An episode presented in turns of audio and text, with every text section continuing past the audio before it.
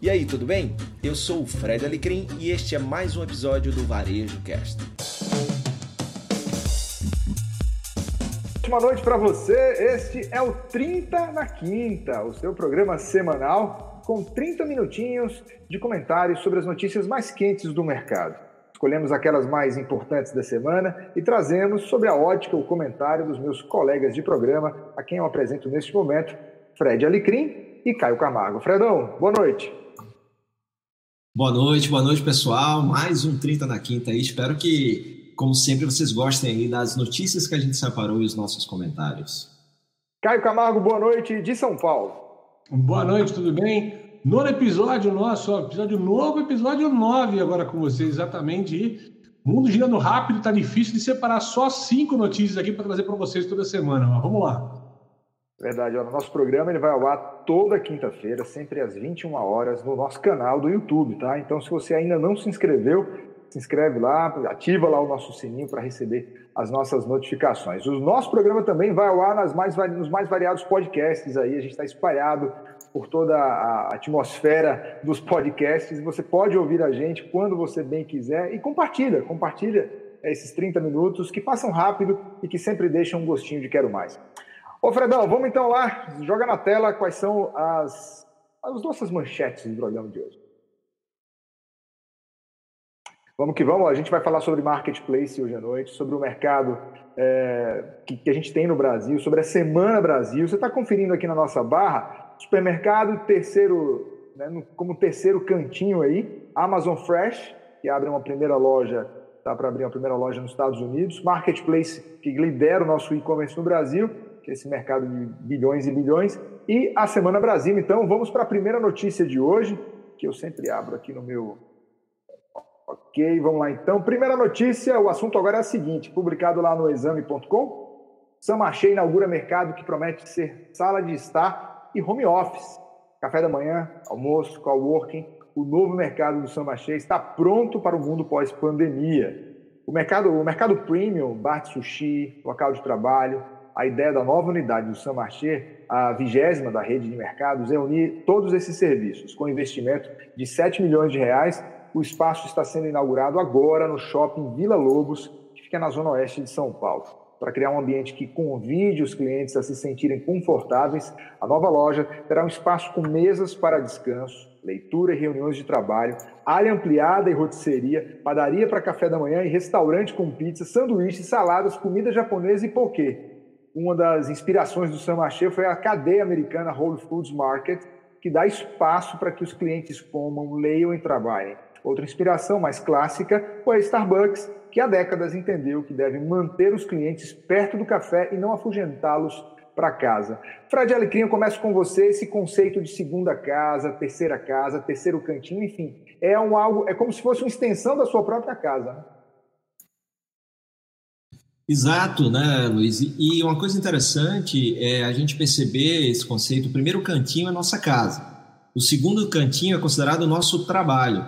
E o terceiro cantinho é aquele lugar que, além da casa e do trabalho, a gente tem prazer de estar. Por isso, esse conceito aí de ser uma sala de estar, de ser um ambiente onde você vá não apenas para comprar, mas também para passar um tempo. E o que o Samachê está chamando de é um ambiente físico pós-pandemia, já pensando aí nessas pessoas que passaram tanto tempo isolado e que vão querer é, um, um, pouco de, de, de, mundo lá fora, além da sua casa, além do seu primeiro cantinho também, adotar aí um terceiro cantinho, quem sabe, é, se o projeto for bem sucedido, dentro de uma das lojas desse novo modelo do Samachi. Ô, ô, Caio, eu te invejo, hein? Tá, tá, tá na tua terra aí, tá pertinho de casa, né? Não, com certeza. E, cara, na verdade não é tão novo esse conceito, né? O próprio Starbucks, é, a gente usou essa questão do terceiro lugar, terceiro cantinho e tal. É, esse é um conceito já de bom, de bom tempo. Alguns supermercadistas já vinham nessa toada, posso citar Varanda e até Carrefour, né, com alguns modelos desse, tentando fazer esses lugares, essas áreas de estar, de você ter a praça de alimentação sonda, também tem um pouco desse tipo de trabalho também algumas unidades aqui em São Paulo, falando especificamente desse mercado de São Paulo. Mas, assim, é, a gente não tem um cenário de pandemia ali que parecia que estava assim, esse cenário de grab and go de você ter o delivery, pegar no balcão e sair. É um modelo que até o próprio Starbucks estava mandando para muito mais grab and go do que o terceiro lugar, que é uma, uma cultura do Starbucks que foi disseminada nos supermercados, né? É uma aposta, mas eu acho uma aposta interessante, até porque o papel da área dos supermercados ela vai ter que ser repensada. No modelo onde a gente começa a ter uma compra digital cada vez maior, essas áreas de vendas amplas, amplificadas, né, elas vão ter que ser repensadas tal. E talvez uma boa saída é você, talvez ter menos SKU exposto e ter mais espaço para as pessoas poderem interagir, curtirem a marca e se tornarem fãs de alguma maneira. Ok, ok. O assunto agora foi publicado lá no Charger. Ponto, vamos lá. Aqui, ah, tá aqui, Charger Retail and Tech News, exatamente. E fala sobre a Amazon, né? Semanalmente a Amazon está presente aqui, né? Esta companhia que tem dominado o planeta e que vai dominar Os caras fazem coisa nova toda semana, tem que colocar isso toda semana. É, é, é impressionante a capacidade de inovação deles. E a gente vai falar agora sobre loja física. E pela primeira vez eles estão abrindo uma loja física de frutas, legumes e verduras na cidade de Los Angeles. Caio, eu começo com você. É uma incursão às avessas, às avessas da Amazon? Olha, a gente acabou de falar da pauta de você tentar lugares para você interagir mais com a marca tal. E esse papo também antigo, também não é novidade trazer o papo, né? Que não existe mais o, o digital e o físico. Nós temos marcas híbridas e cada vez mais híbridas nessa história. Mesmo os, os nativos digitais que nasceram no digital estão indo cada vez mais para o físico, como é o caso do Fresh nessa história toda, né? E é uma questão. Existe sempre o um desafio no digital e no varejo alimentar, quando se somou essas duas questões, de você vender o perecível, o FLV. E até a venda do FLV, do perecível, que é onde a Fresh tem o segmento dela, é muito mais fácil na loja física do que no digital. Então faz sentido ter uma experiência de marca ou ter experiência de alguma né, experiência de marca de consumo, né, numa unidade de negócio voltada para isso no varejo físico, né, entendendo que eles têm uma capilaridade grande, entendendo que eles têm um know-how de uma Foods, então não é talvez ser só uma questão de mercado, mas uma questão de expansão de marca, de portfólio, e eles têm capacidade para poder brincar e testar esses modelos também. Acho que isso que é importante. Fredão, o que, que você achou aí dessa, dessa parada aí? Você acha que eles vão abrir outros, outras lojas dessas nos Estados Unidos? É uma tendência, na tua opinião? Bom, a gente, a gente acompanha, né, Caio, a, a Amazon já há um, um tempinho e, e normalmente quando eles lançam a, a loja, é, essa loja já está prototipada em algum lugar, né? Quando a gente viu a, a Amazon Go chegando ao, ao mundo físico para o, as pessoas que não eram de dentro da Amazon, porque é, eles ficaram primeiro funcionando em Seattle, lá na, né, na, na, matriz, para os funcionários usarem enquanto eles iam aperfeiçoando o modelo.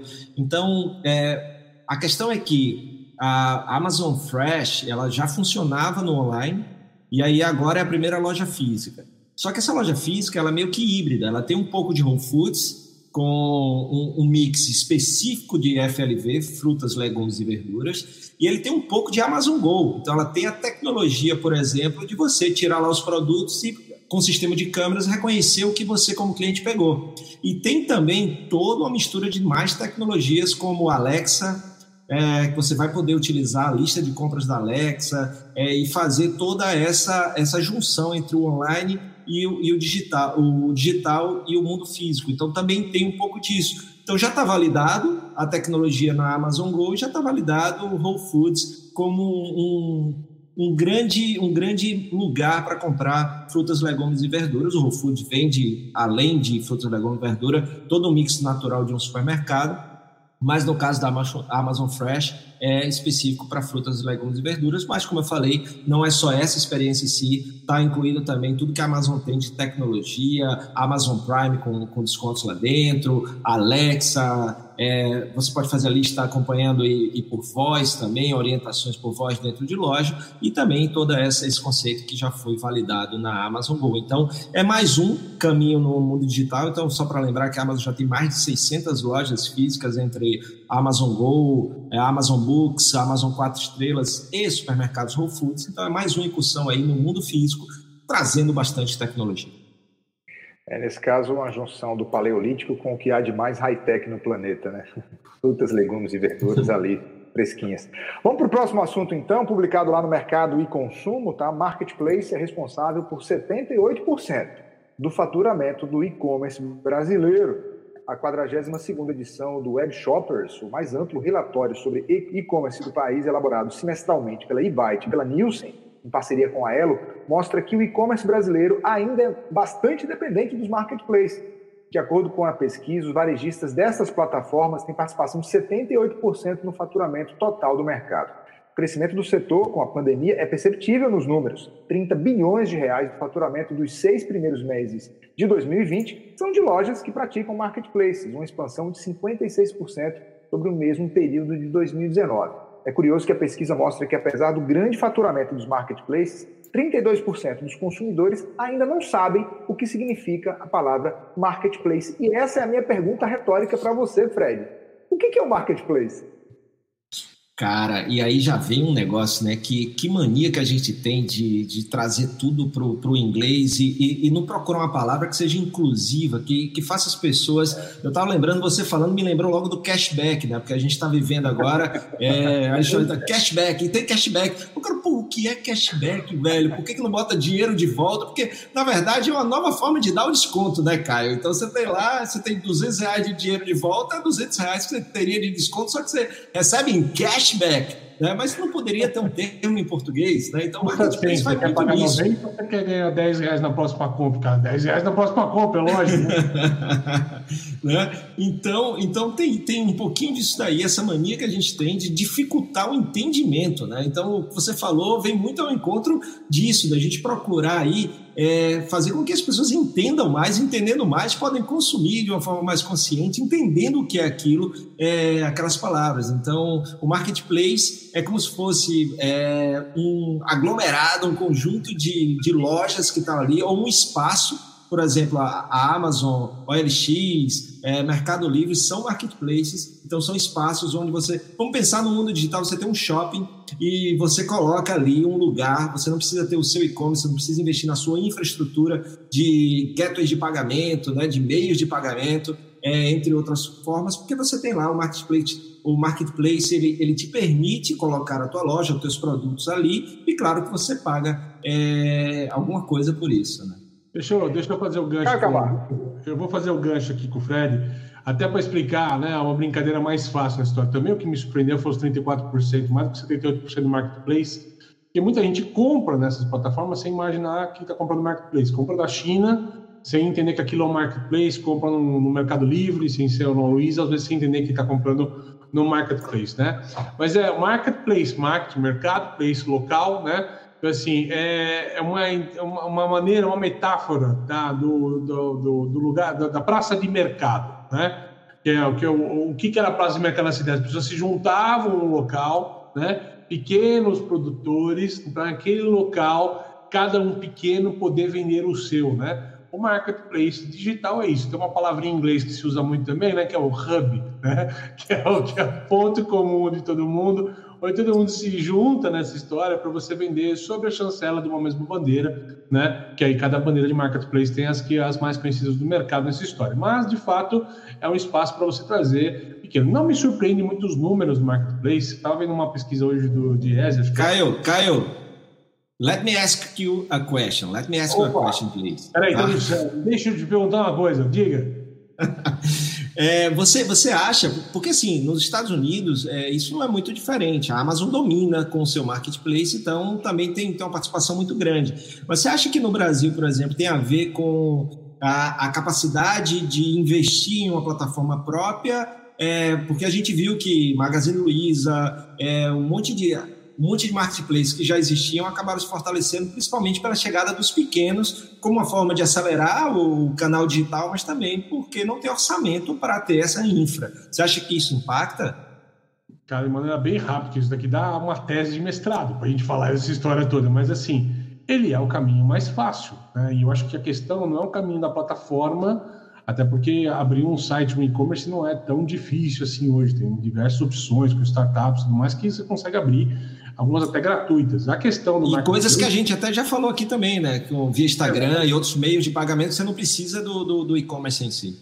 A questão do marketplace é carona na comunicação, na divulgação, né? É como você. É... Então, eu vi uma frase hoje que eu gostei muito: ninguém gosta de almoçar em restaurante vazio, né?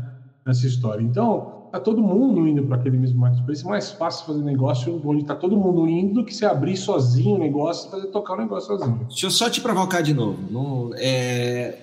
Tem uma coisa que você fala que eu acho que faz todo sentido, é importante quem está nos, nos vendo aí, nos ouvindo, é que você tem esse 78% aí, esse grande percentual, mas não quer dizer que por estar no. Eu já vi você falando isso, não é porque você está com sua marca no marketplace que ele passa a vender. Você tem que se esforçar também para levar as pessoas até lá ou para dizer: olha, estou aqui, não é isso? Você, e você fala muito mais difícil hoje, né? Porque, sei lá, se você tinha que vender contra 100 concorrentes antes de uma pandemia, com milhares de pessoas entrando nesse mesmo marketplace agora, você vende contra mil, né? Contra 10 mil, sei lá, estou brincando metaforicamente só para escala. Então, assim, hoje é muito mais difícil vender no marketplace do que era antes. Então, não é, não é só estar tá lá e tem que usar, de fato, outras questões de comunicação. Acho que o jogo do marketplace é muito mais a comunicação ou até o apoio logístico, como acontece em alguns casos, né, que isso tende a fortalecer o cara acabar migrando para o marketplace e tudo mais. Mas é um dos grandes caminhos para se entrar no caminho de, no canal digital, é um dos caminhos que mais está dando certo hoje para as pequenas marcas a gente tem que lembrar, né, são 10 milhões de MEIs, né, de pequenas empresas no Brasil aberta, frente a 4,8 milhões de negócios de varejo. Né? Então, assim, você tem um, número muito grande de pessoas ainda a migrar marketplace, a vender pelo marketplace, a comprar pelo marketplace a partir disso e tal. Então, assim, é um negócio que, de fato, ele tem crescido nessa escala, não é à toa, não. É, e o que é interessante, eu quero só encerrar o assunto dizendo o seguinte: se tanta gente ainda desconhece o que é o marketplace, consequentemente é, desconhece as possibilidades de ser um fornecedor, de ser um parceiro dos marketplaces, né? ou seja, a gente tem muita, é, muita gordura para queimar. Né? Ó, vamos falar agora uma notícia publicada no Fast Company, tá? Starbucks, Taco Bell, Chipotle, é, numa corrida incessante por um mercado de 290 bilhões de dólares no que diz respeito ao perfeito drive-thru que, que é isso, Fred? Bom, o drive, né, que é outra, que é uma coisa que, né, mais um, mais um termo aí para gente, né, para o nosso. O dirigir através. Eu acho que drive-thru é. tem licença poética, tá, gente? Infelizmente é meio difícil de traduzir, fica até mais confuso. É, mas você sabe, né? Eu acho que na Espanha e, e Portugal eles são mais rigorosos, né? Com, com a proteção da língua, né? Eu, eu, eu acho isso muito admirável. É, me lembro de, um... Rato, né? Para usar o computador. Isso, eu me lembro que New Kids on the Block era Los Niños da Calle detrás. Né? então o você príncipe, tem. O príncipe Charles nunca foi Charles em Portugal, é sempre Carlos. então, assim, eu acho que isso, eu acho que isso é, é, é então o drive, né, o drive-thru é está sendo visto aí como um, um, grande mercado, principalmente no mundo ainda durante a pandemia e no pós-pandemia. É, por exemplo, a gente tem dados que na China é, 60% do faturamento hoje de lojas do Starbucks abertas vem de pessoas que vão com, é, compram e saem, não ficam lá como, como as lojas são preparadas para isso. Então, muito você tem disso também. Ah, Grab, o grab and go, ou o take away, né? Take away, né? Então, take away, o pegue leve, pegue vaza, né? Como, como a gente já falou. Pegue vai. então, o, interessante. Fala, Fred, pode falar. Não, então é, a gente tem isso como caminho. O que está acontecendo aí nessa disputa aí entre, entre essa turma do, do, do fast food, do fast do, do casual dining esses que têm aí o drive, o drive-thru como, como um meio né, de, de, de, entrega e de consumo dos seus produtos, é que eles estão vendo a necessidade de ter, por exemplo, no caso do, de Shake Shack, entre outros, uma outra fila, que é a fila de quem já comprou e está lá só para buscar. Então, para agilizar, para não entrar na mesma fila de quem vai lá, ainda vai fazer o pedido, ainda vai esperar ser feito. Então, você tem aí, um, dentro desse drive perfeito, entende-se que tem um novo modelo, que é o modelo que, por exemplo, é o takeaway, né? Eu já comprei online, vou buscar lá. Né? Então, para isso, é, os sistemas, os aplicativos estão avisando: seu produto ficou pronto, é, ele já está esperando. Então, o cara só quer chegar e pegar. Então, a velocidade é importante. Então, também está tá se levando em consideração é, uma, nova, uma nova fila, né? uma nova linha, um novo meio de você buscar e passar por isso. Ô, Caio, na matéria existem fotos dos protótipos do, do drive-thru perfeito, né? E a gente passeia pela matéria aqui publicada na Fast Company, a gente se sente assim meio nos Jetsons, porque os caras estão caprichando. É uma evolução ainda maior do que, do que já foi o drive-thru, que já foi uma evolução também, né? Sim, mas eu vou numa velha boa teoria de mercado. Feito é melhor do que perfeito, né? Então, assim, é, o que eu estou vendo bem legal acontecer no Brasil, cara, que são modelos improvisados, tentando administrar, tentando entender se o consumidor vai se adaptar, e menos tentando a ideologia máxima, ou como é que né, a ideologia, não, desculpa, a idealização máxima dessa conversa coesão, né, a idealização máxima de qual é o modelo perfeito e tal. Rapaz, tem até uma padaria aqui que eu conheço, tal, tudo, o estacionamento do cara no meio da pandemia. Agora o cara já desativou essa história que o pessoal já está mais no ritmo normal, mas no começo da pandemia, estava todo mundo ainda bem rigoroso, com medo dessa história toda, cara, o cara botou um, balcãozinho lá no estacionamento, dois walkie-talkie, a menina pedia no balcão, o cara trazia do, do espaço da padaria para abastecer os, os carros tal. Então, com maquininha, passa maquininha, não precisa do dinheiro, é mais fácil a transação transacional. Então, assim, dá para fazer simples, dá para fazer, entendeu? A questão é que nem sempre a gente vai conseguir fazer tão perfeito assim, mas precisa ser feito, né? Se teu consumidor está pedindo isso, se é uma demanda, se isso é um negócio para você, tem que fazer, tem que testar modelo, cara. Tem bastante gente fazendo coisa legal no Brasil. Meu amigo, eu vou fazer uma propaganda, um merchan nele, cara que é o Rodrigo Barros da Boali, cara, de comida natural, né, de comida saudável. É muito legal o que ele tem feito também nessa história toda. Cara, ele vai criar o primeiro drive-thru no país de comida saudável, que ninguém pensou nisso agora. O cara está fazendo o primeiro drive-thru de comida saudável a ser lançado. Fernanda Dalben, que é do Dalben Supermercados, fez né, um modelo de drive-thru no mercado dela, três unidades em Campinas lá, puta, deu super certo, resultados fantásticos. Então, tem que fazer, tem que testar. Esse é o ponto. O, já que você abriu a porteira, já que você abriu a porteira, desculpa, Fred, da, da, do Merchan, eu não sei se é isso que o Fred vai falar, mas um, um dos, um, aqui em Natal, um dos drive-thrus mais assim celebrados que os pais foram lá e viram e comentaram comigo é no restaurante Camarões, que é mundialmente conhecido, né, Fred? Sim.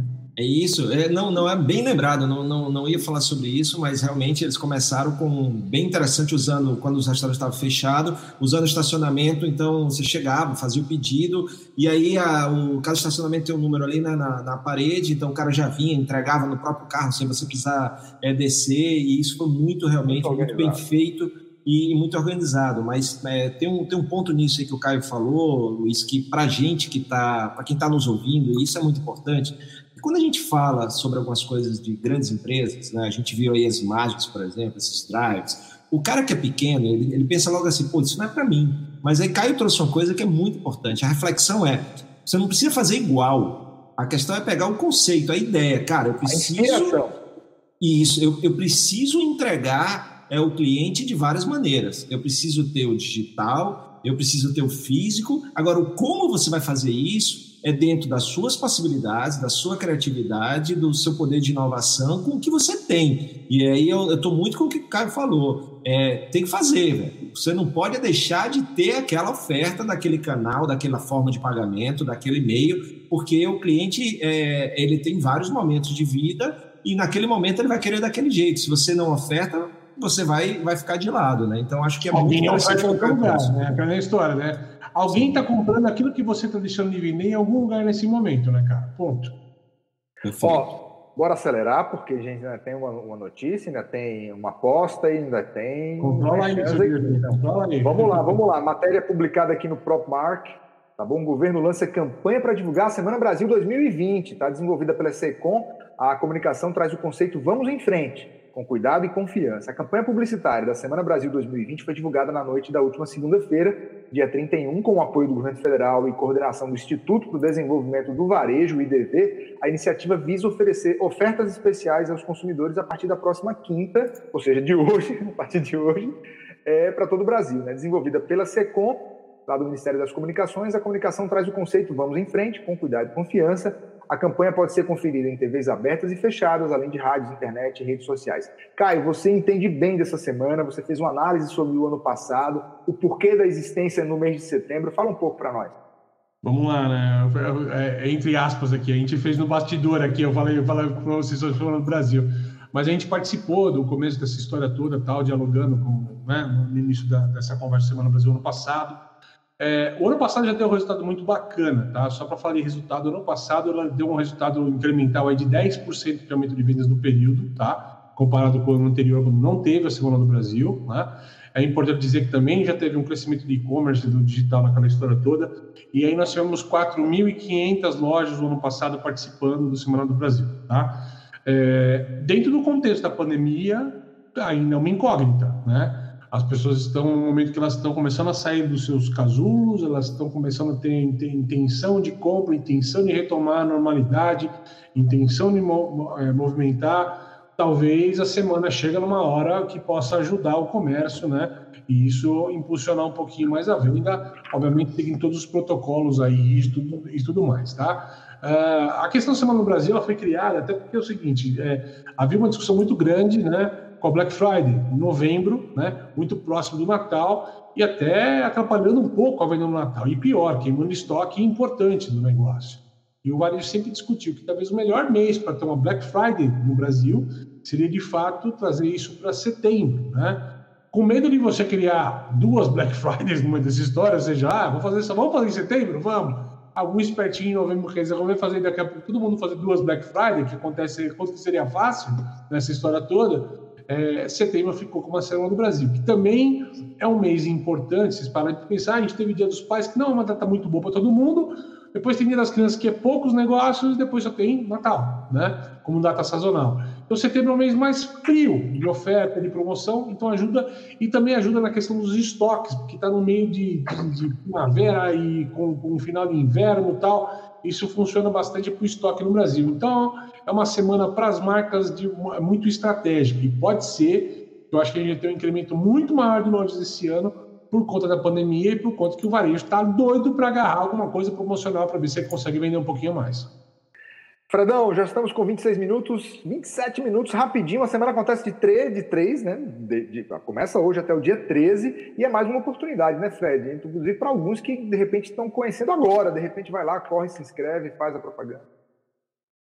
É isso, é, até porque ah, a questão de, de, valores hoje é muito importante para quem está com o orçamento comprometido, para quem até pode não estar tá com o orçamento comprometido, mas não está tá com incertezas em relação ao futuro. Se você tem bons descontos e boas promoções, aquela promoção que o Caio também gosta de falar, que é aquela sensação de oportunidade única, que o cara faz o cara querer sair de casa ou o cara clicar para comprar, isso é fundamental. Então, não é botar tranqueira para vender, né? é organizar de repente e fazer boas ofertas para bons produtos. E aí você pode. É, tudo aquilo que você não vendeu por causa da pandemia, realmente você pode ter um bom resultado e se preparar aí para ter um Natal é, promissor. Eu queria provocar nossa audiência, né? Como a gente está passando, não, não, não, ao vivo, é pré-gravado essa história, mas eu queria que você que está assistindo a gente aqui respondesse aqui nos comentários para a gente como é que é teu feeling? Como é que está o varejo, o comércio na cidade onde você mora, no bairro que você mora? Você está sentindo que ele está retomando? Analisa para a gente aqui que a gente vamos ver se a gente consegue trazer isso aqui na semana que vem para você. É isso aí, para terminar o programa, tem dois merchans importantes aqui. Olha, o Revide 20, tá? Curso online para ajudar você e seus negócios a reagir em tempos de incertezas é ser, ser, mais inovador e assim manter a sua relevância para as pessoas e para o mundo. Revide 20 é um curso que vai te mostrar um compilado de movimentos, estratégias para você e seu negócio reagirem imediatamente e com consciência à crise. E, a, e a, sobretudo a atual gerada pelo coronavírus e qualquer outra que possa surgir pela frente, tá? É também uma resposta às várias perguntas estamos fazendo atualmente, um pouco de esperança para esse momento tão complicado, cheio de incertezas. Então lá você vai descobrir os movimentos necessários para reagir à atual crise e outras que possam surgir, acessar uma novas comunidade, uma, a, a, nossa comunidade e se conectar, conectar com outros empreendedores empenhados a superarem esse momento, receber material de apoio com ferramentas exclusivas, enfim. Tudo isso por apenas R$ 147,90 ou em 12 de 14,41 no cartão, tá? 52 aulas, a 52 aulas e 9 horas de conteúdo digital, tá bom? E o Prosper Experience, que tem sempre feito parte da nossa pauta aqui em 2020, tudo mudou, menos a nossa vontade de mudar o planeta. Portanto, de 21 a 27 de setembro, maior fórum de negócios com propósito do país se mantém firme e forte esse ano, 100% digital e 100% gratuito. Mais de 20 palestrantes, referências nacionais e internacionais, 7 dias de evento, 30 horas de conteúdo transformador e vai, vai acontecer com palestras inspiracionais, tá? Cases reais e oficinas práticas. Corre lá no prosperaexperience.com e esse foi o nosso 30 na quinta desta quinta-feira. Vamos ficar devendo para a semana que vem um debate importante sobre a Lei Geral de Proteção de Dados. Estava na pauta, que eu acabei de cortar, mas semana que vem voltará à pauta, porque é um assunto, assim como a internet 5G e outros tantos. Muito obrigado pela sua companhia em mais um episódio do Varejo Cast e até a próxima.